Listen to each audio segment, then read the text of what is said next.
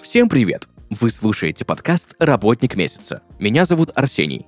Каждый выпуск ко мне приходят представители интересных профессий, от оперных певцов и дата-инженеров до покупателей и пилотов. Вместе мы разбираемся, за что люди любят свою работу.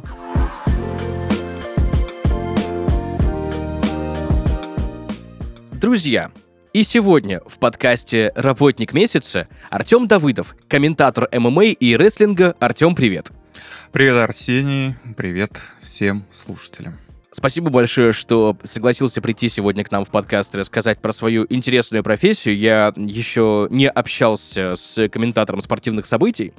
В первый раз у меня это сегодня дебют, так сказать. Поэтому у меня к тебе огромное количество вопросов. Э, Первый вопрос, наверное, ну, э, такой довольно странный будет, но все-таки давай э, выясним именно больше про матчасть. Кто такой комментатор ММА, э, рестлинга, чем такой специалист занимается и что входит в твои профессиональные обязанности? Я а, со своих э, позиций могу сказать, мое личное мнение, что комментатор ММА — это в первую очередь человек, который все-таки развлекает зрителя. То есть это все сфера развлечений, спортивных э, развлечений, если угодно. И я тот человек, мои коллеги, те люди, которые сопровождают э, зрителя по м, длительности всего действия, то есть по мере хода всего действия. И наша задача кого-то, каких-то неофитов, посвятить в то, что вообще происходит на экране. Ну, например, ту же матчасть по каким-то э, основным моментам единоборств, в частности ММА, а, просветить их в этой части и дать какие-то знания. Но все-таки мое мнение, что главная задача это развлечь человека, чтобы ему было не скучно, потому как все-таки контент бывает разный. Про, говоря контент, я имею в виду качество боев, их количество и так далее.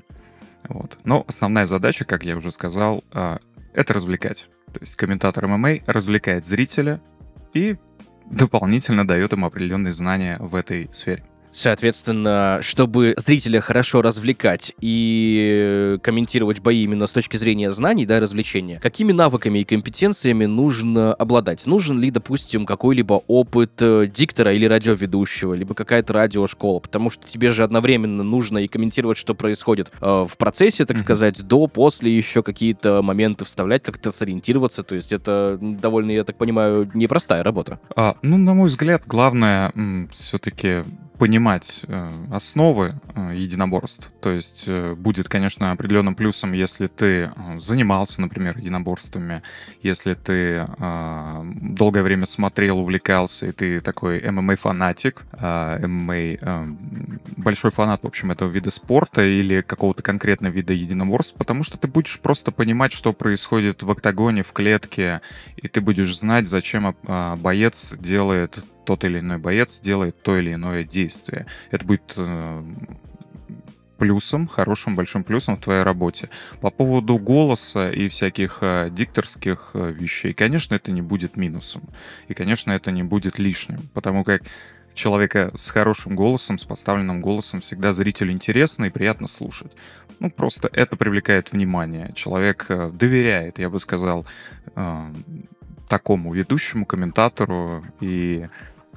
Но специально э, этим заниматься, возможно, проходить какие-то курсы, обучение, тренировать голос с преподавателями, я не думаю, что это главное, потому как есть какая-то природная внутренняя харизма, харизма голоса твоего, и даже если ты где-то ошибаешься, и он у тебя не поставлен, но ты знаешь, что ты говоришь и о чем ты говоришь, и ты уверен в том, что ты говоришь, ты звучишь классно, и тебя приятно слушать.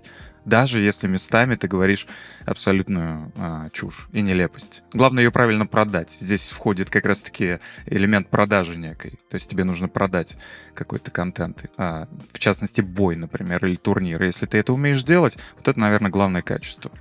Но, естественно, не будет лишним а, занятие с педагогом, да и просто даже занятие самому, какое-то определенное количество времени посвящать тому, чтобы набивать в рот, что там набивают, орехи там, я не знаю, и тренируют. Я не знаю, вот Арсений, может быть, ты там подскажешь. Я просто не занимался этим. Не знаю. Ну, артикуляционную гимнастику, как Да, минимум. да, да. Вот.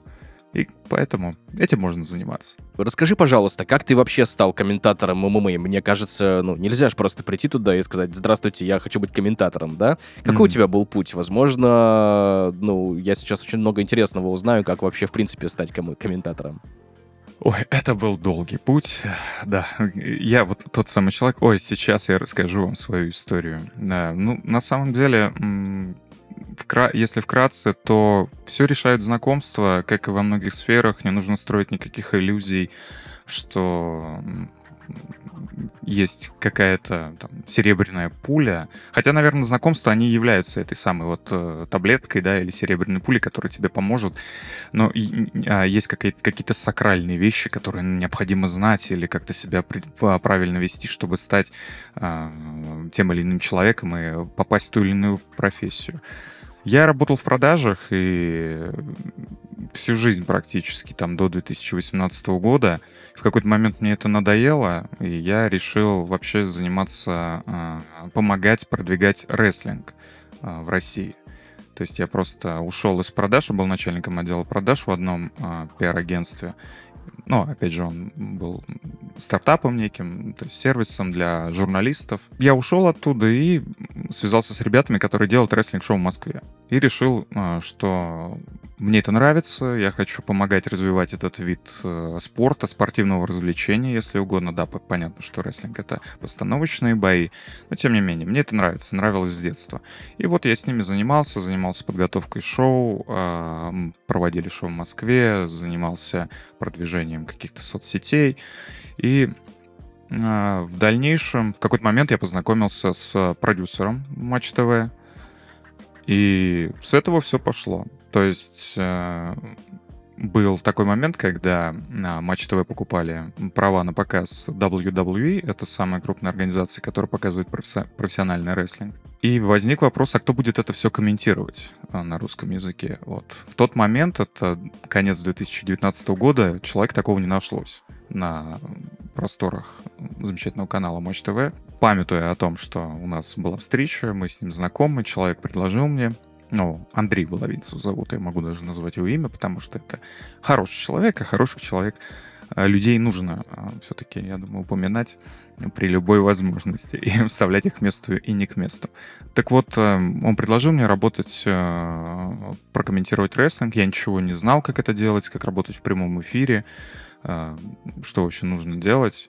Он сказал, ты шаришь, ты понимаешь в этой теме, ты просто знаешь какие-то э, основы рестлинга, ты понимаешь его культуру. Это вот, кстати, о том, о чем я говорил в твоем первом вопросе, то, что стоит все-таки понимать э, и любить, наверное, тоже лишним не будет то дело, э, тот продукт, который ты комментируешь. В данном случае это рестлинг или ММА. И, соответственно, в начале 2020 года я начал комментировать рестлинг на канале Матч Боец у Останкина. Все, вот, в принципе, так. Потом уже по ходу, по ходу пьесы я познакомился с людьми, а, с ребятами, которые перешли работать на ОКО, и уже они позвали меня работать а, а, на ОКО редактором и комментатором ММА. То есть рестлинг, в принципе, очень близко идет бок о бок с ММА, поэтому мне ну, не со... как они, наверное, думали, мне не составит труда и начать еще комментировать ММА. А сложно ли было, в принципе, менять тебе карьерный трек, потому что вот, ты же раньше работал в продажах, да, а теперь ты комментируешь. Но это как бы вообще два полярных мира, мне кажется, да, какой-то вот офисный момент и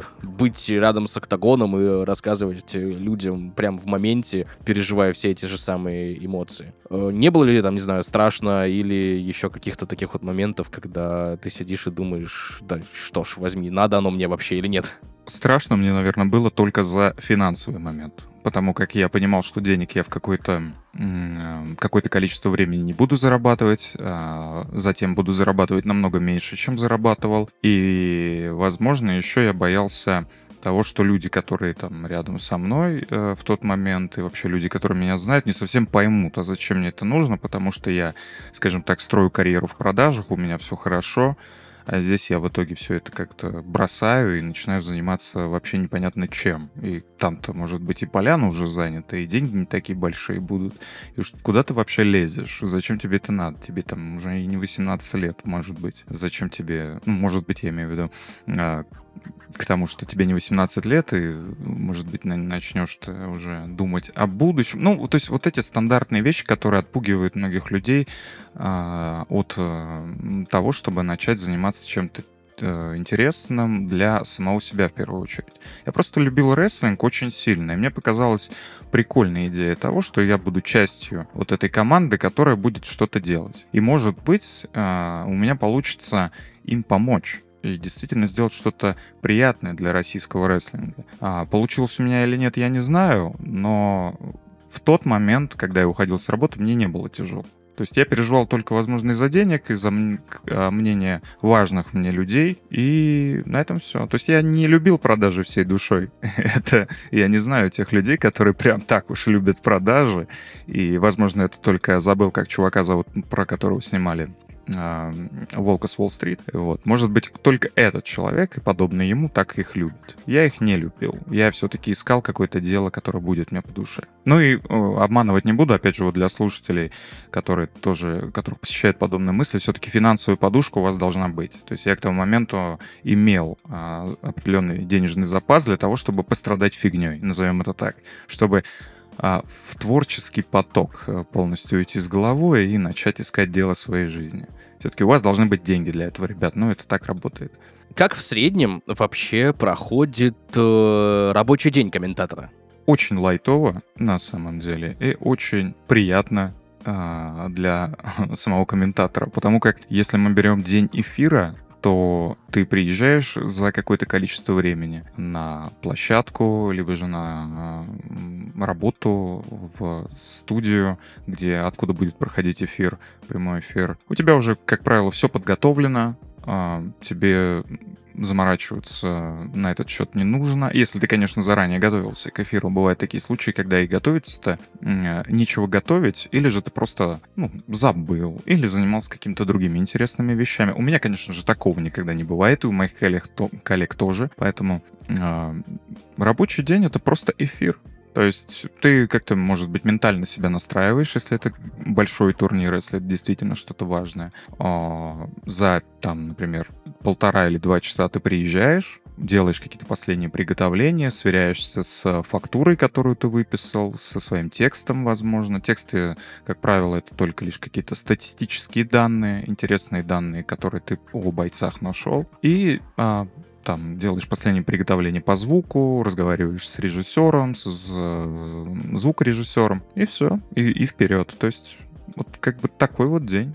А, ну, во все остальное время ты стараешься следить за новостями, там, слушать, возможно, коллег. Ну, например, я так делал, я не знаю, делают ли так другие. То есть я все-таки слежу за тем, что делают другие, чтобы а, что-то а, у них перенять и, может быть, подстроить под себя.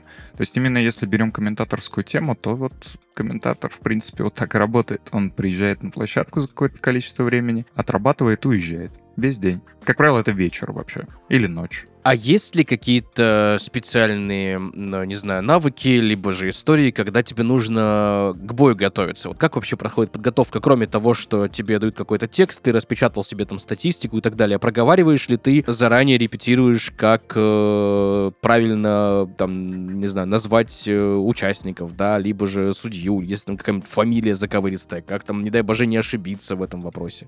Да, вот э, эти моменты касаемо э, касаемо того, как и кого называть, э, точнее, как э, правильно произносить иностранные фамилии, это до эфира с коллегой ты обсуждаешь, и а, вы приходите к какому-то единому мнению о том, как правильно произносить, там, например, испаноговорящие, испаноговорящих бойцов, их фамилии произносить, как произносить там английские фамилии и так далее. Это все, опять же, делается там до эфира, буквально там за ну, опять же, как я и говорил, да, там, например, за час до эфира. Текст э, ты готовишь сам, то есть в тексте просто статистика бойца, какие-то интересные данные, там упомянуть, не знаю, вот у него есть татуировка, например, интересная. Татуировка а, говорит о том, что он когда-то сидел в тюрьме, и он очень любит маму, например. Об этом было бы прикольно сказать в эфире, потом а, как-то разогнать эту тему. Если вдруг а, бой а, не особо смотрибельный, то тебе нужно забивать эфир. И вот эти вот интересные моменты ты себе стараешься выписывать, потом это распечатываешь или же открываешь ноутбук. Всегда, как правило, есть интернет. Интернет бывает даже на аренах, откуда ты комментируешь. Всегда можно из ноутбука зайти, посмотреть, подглядеть что-то и рассказать об этом в эфире. Но как такового текста, приветственного текста, а, ну, что-то вроде «Добрый день, дорогие друзья, вот мы сейчас начнем там турнир такой-то, такой-то», и вот ты все это просто читаешь с экрана, нет, такого нет, или там читаешь с бумаги.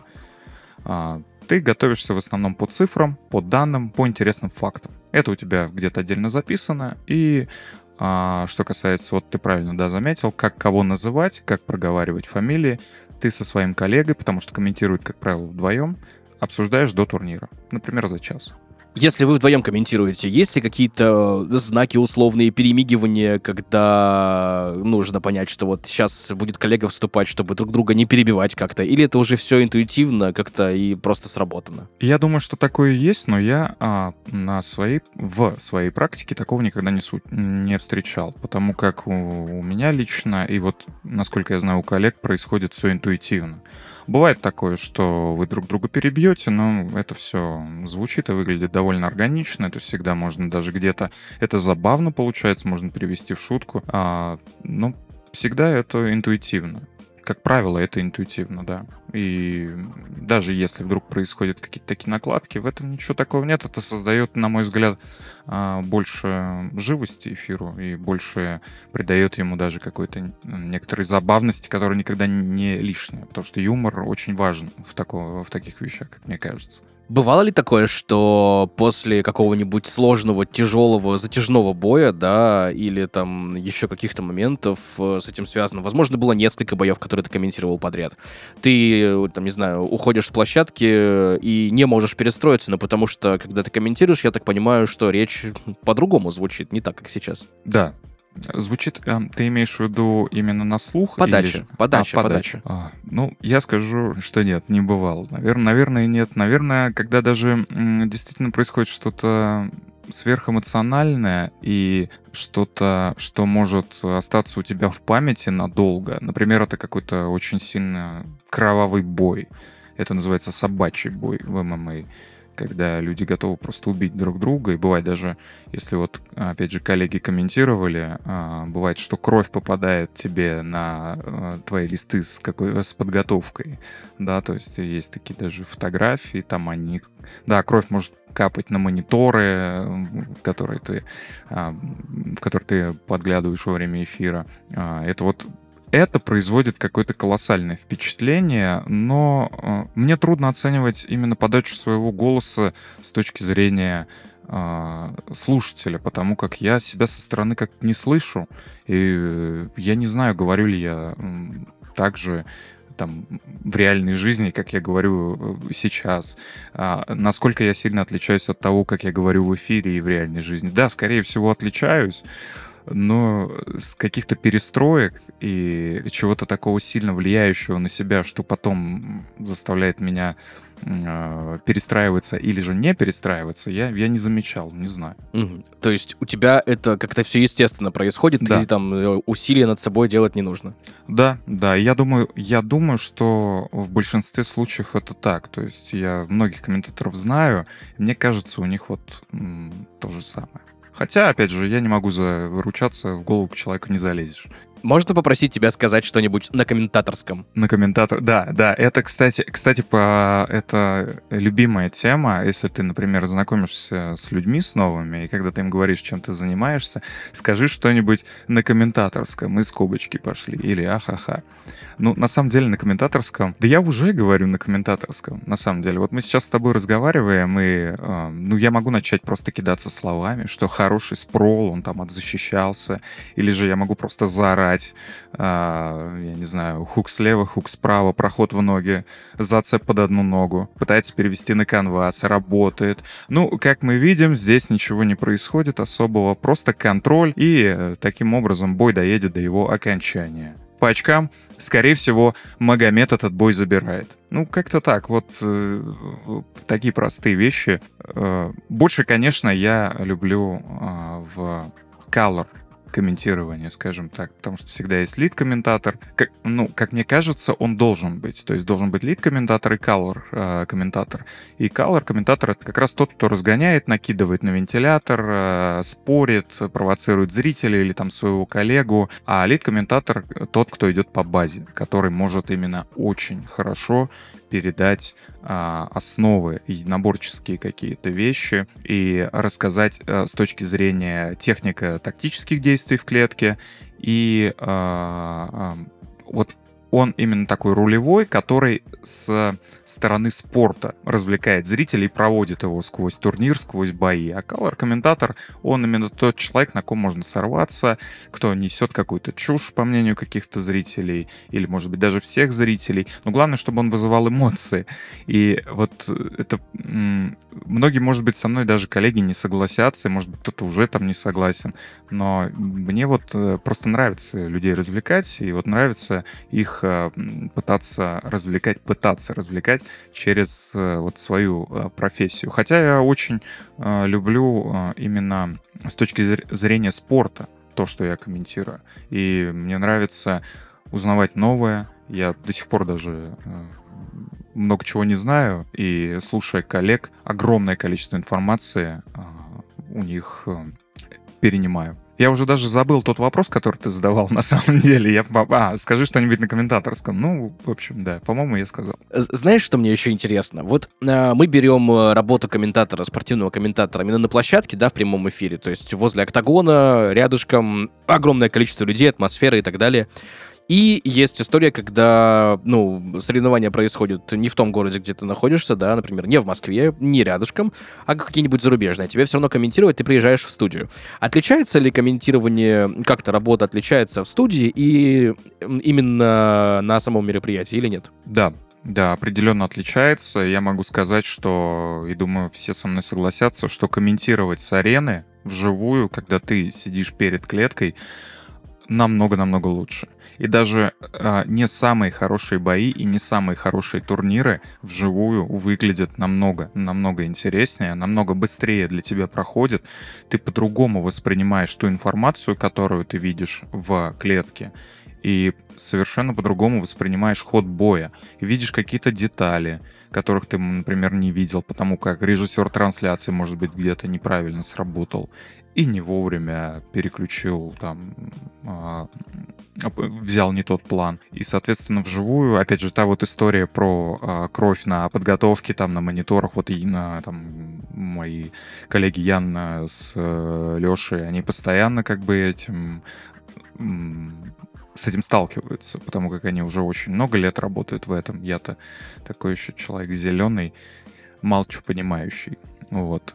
А, вот в Армении в сентябре мы комментировали турнир а, из, из э, Еревана. Был такой довольно специфический турнир, но очень хороший, с моих, э, с, э, по моему мнению. И это был первый турнир, на самом деле, который я комментировал именно вот возле а, клетки. И я могу сказать, что это, конечно, кардинально отличается от того, что я видел, работая в студии. Бывает ли такое, что после комментария в прямом эфире должно выйти все в записи потом при повторе, а у нас есть такие моменты, когда, ну, в любом случае можно накосячить, что-то не так сказать, и просят там какие-то фразы перезаписать, дописать, чтобы это потом перемонтировать? Или такого не, не происходит? Нет, я с таким не сталкивался. Как правило, может записаться некий обзор по хайлайтам, то есть ты можешь просто в лайве, считай, э, условно говоря, в ту же линию наговорить все то, что а, ты видишь по хайлайтам, и сделать такой мини-обзор, обзор или полноценный какой-то большой обзор, но переговаривать то, что было в эфире, я с таким не сталкивался. То, что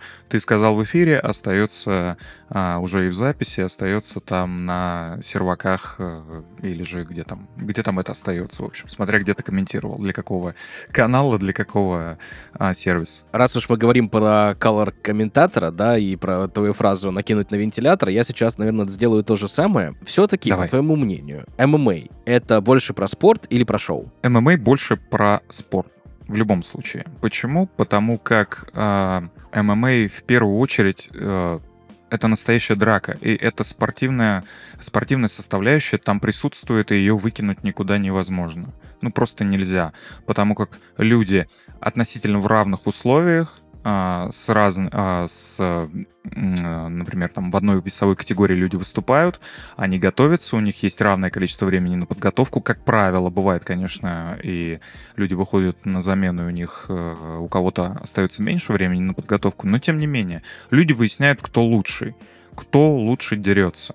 Есть определенные правила, которым э, следует э, промоушен, организация, лига, там, назовите как угодно. В этих правилах, установленных правилах, люди существуют три раунда по пять минут, и они бьют друг другу лица, проводят приемы, контролируют, давят, уходят, убегают, делают все, что угодно, чтобы победить. И это а, результат не предопределен, в отличие вот от того же рестлинга. Рестлинг — это спортивное развлечение, потому как результат предопределен. Везде, где не предопределен результат, и люди хотят победить, это спортивная составляющая. И все-таки это больше спорт. Но шоу, конечно, там огромное количество занимает, потому как персонажи, истории — это главное в этом деле. Ну, одна из главных вещей. Без этого, конечно, весь флер и интересность для огромного количества людей просто пропадет. И будет неинтересно это смотреть. Вот, например, даже я могу тебе сказать, что есть соревнования по любителям или там по профессионалам, но это проводят а, организации, которые мало уделяют времени со, продакшену, шоу-составляющей. И это смотрится не так интересно, как, например, тот же UFC. Потому что там ну, грубо говоря, при всем уважении к спортсменам, для а, какого-то казуального зрителя, для человека, который только там нажал там, на кнопку и увидит какие-то бои, это просто ноунейм дерется против ноунейма, он ничего в этом не понимает. И здесь можно просто откомментировать это с точки зрения спорта и просто озвучивать то, что ты видишь, этот провел этот прием, этот этот, провести какой-то анализ, ну, я имею в виду сейчас работу комментатора, провести анализ этот, э, этого боя, человек посмотрел, скорее всего, выключил еще на середине, забыл про это, и ему больше ничего не нужен. И он к этому продукту уже вряд ли вернется. Есть такие люди, которые такой смотрят, им только спорт нужен, да, и это надо понимать. Поэтому промоушены это понимают, во главе стоит спорт, но шоу, конечно, оно делает деньги, оно приносит деньги, и оно делает вообще популярным этот вид спорта и популярным определенный промоушен, в частности UFC, который промоушен номер один в мире. Какие ошибки э, тебе как комментатору категорически нельзя допускать под страхом смерти в прямом эфире? Мат, нецензурная брань. Наверное, это единственное, что нельзя а, допускать. Ну и, конечно же, э, нельзя нарушать закон Российской Федерации, который ты можешь нарушить э, словом. Вот, наверное, вот это если брать обсценную лексику, ну, ты иногда смотришь, а там происходит, ну, вообще какая-то жесть в клетке, да, ты прям сопереживаешь этим людям, да, которые там дерутся, и вот есть там, допустим, у тебя... Давай так, был ли у тебя момент, когда выходит э, спортсмен, за которого ты болеешь, и он прям проигрывает, и ты прям вот понимаешь, что вот я вот сейчас возьму и как скажу что-нибудь, а вот нельзя. Как с этим вот бороться? Бывали такие моменты. С этим, э, ну, ты просто, наверное, должен понимать, что это в, э, в первую очередь работа. Это работа, которая приносит тебе деньги, которая э, кормит там тебя, возможно, там твою семью, твоих близких. есть определенные правила. Ну, это как и в жизни, да, то есть есть определенные правила, нарушив которые ты потеряв самообладание, а, понесешь определенные, а, определенное наказание. Это будут за этим определенные последствия. И это просто этого нельзя делать. Это называется как бы контроль эмоций своих. А, поэтому такое было, наверное, у меня были такие мысли. Я просто скатываюсь в иронию. Вот, наверное, ирония мне помогает. То есть я могу где-то сиронизировать, где-то я могу заорать в эфире, естественно, ну, сэмоционировать, естественно, в рамках там приличия оставаясь. Но чтобы я терял контроль, нет, э, такого... Понятно, да, ты не об этом спрашивал, но я к тому, что э, такого не было, и что мне помогает э, этого избегать, наверное, вот те самые, то самое понимание, что это твоя работа, она тебя кормит, это правило. Будь добр, уважай себя и уважай остальных. Уважай своего коллегу, чтобы у него проблем не было, и у тебя проблем не было, и чтобы не, не было проблем у твоего работодателя. Потому как ты все-таки в этот момент голос, лицо того человека, который показывает этот контент. Это, этот вид спорта, я не знаю, там, этот концерт, ну, что угодно, да, то есть комментировать-то можно, в принципе, все, и поэтому ты просто должен это понимать. И понимая это, довольно легко справляться с подобными моментами. Какой у тебя в прямом эфире был самый курьезный случай? Самый курьезный случай в эфире. Ну, наверное, они бывают только, возможно, какие-то э, связанные с техническими какими-то моментами, когда ты, э, я не знаю, перестает что-то работать, и э, благо, например, комментирует в как правило, ММА два человека, и там коллега тебя может спасти. Ну, можно там, я не знаю, там чихнуть в эфире, забыв э, выключить там кнопку, да, эйра. Я не знаю. Ну, я не могу так вспомнить по-настоящему смешных моментов, которых были бы достойны эфира или там, э, вот, в частности, этого подкаста, чтобы действительно человек посмеялся. Ну, вот не могу вспомнить, правда. Прям, чтобы это было курьезно. Наверное, просто когда у тебя что-то отваливается, или там, не знаю, на, на, отваливается наушник, ты перестаешь что-то слышать, тебе надо при этом... А ты не закончил мысль, ты, ты продолжаешь договаривать, и заходит человек, звукач, он поправляет прямо у тебя на голове, там, например, какую-то гарнитуру. Ну, я не, я не знаю, вот что-то типа подобного. Но именно, чтобы я сказал какую-то нелепость. Конечно, я говорил нелепости в эфире, и это вызывало смех там моих коллег и мой в тоже в первую очередь. И мне приходилось как-то так э, пытаться взять себя в руки. Ну, но не могу конкретного ничего вспомнить, правда. Вот даже не буду мучить ни тебя, ни никого другого. Ну, то есть это из серии было, что смешно, но потом стыдно, но смешно. Да, да, да, да. Вот, вот что-то типа того, да, когда ты сказал какую-то э, нелепость, и потом, блин, зачем же я это сказал? Ну вот зачем я это сказал? Но в то же время, если кто-то посмеялся, если у кого-то эмоции это вызвало, то это самое главное. Ну, потому что все это делается ради этого, чтобы человек отдохнул, чтобы человек получил эмоции. Иначе зачем он за это заплатил деньги? Да даже если он это смотрит бесплатно где-то, какой-то нехороший человек на пиратских ресурсах.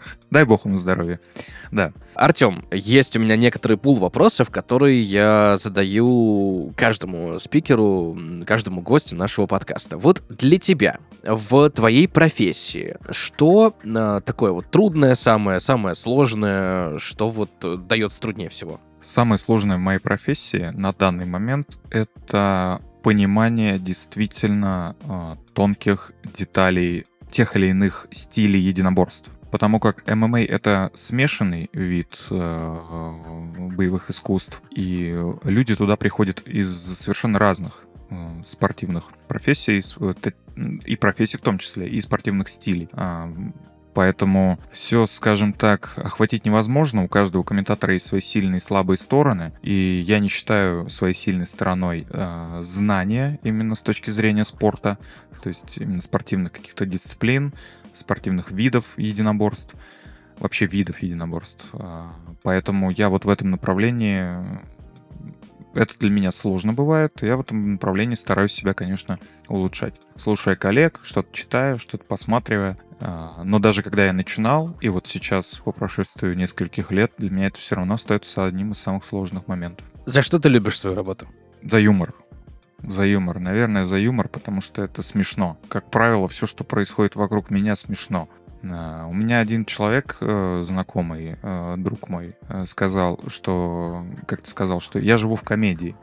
И вот бывает такое, что ты ощущаешь, как будто бы кругом происходит, происходят какие-то нелепые вещи, которые действительно как будто бы срежиссированы. Ну, это, я имею в виду сейчас ничего здесь какого-то мистического не пытаюсь приплести, просто это вот действительно забавно. И вот когда я начал работать именно комментатором, когда я начал работать в этой сфере, ну, очень много смешного началось, правда. И вот то, что я могу шутить в эфире, я могу э, общаться с коллегами, с которыми, которые которые действительно могут, ну, смешно пошутить. Я вот это очень ценю.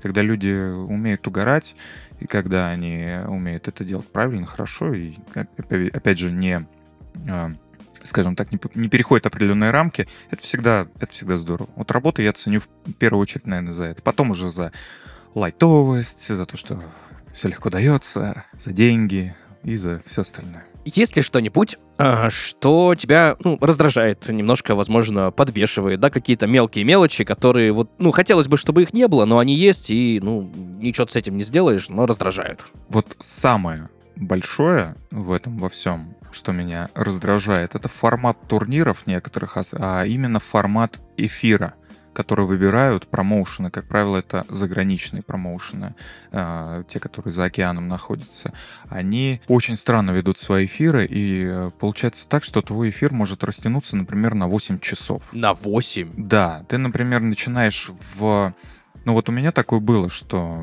и у моих коллег такое было, что мы выходим, мы начинаем, например, где-то в 12 по Москве ночи или в час ночи, а с работы ты уходишь в 9-10 утра. И вот все это время а, ты как бы комментируешь, но при этом идут какие-то непонятные совершенно огромные паузы.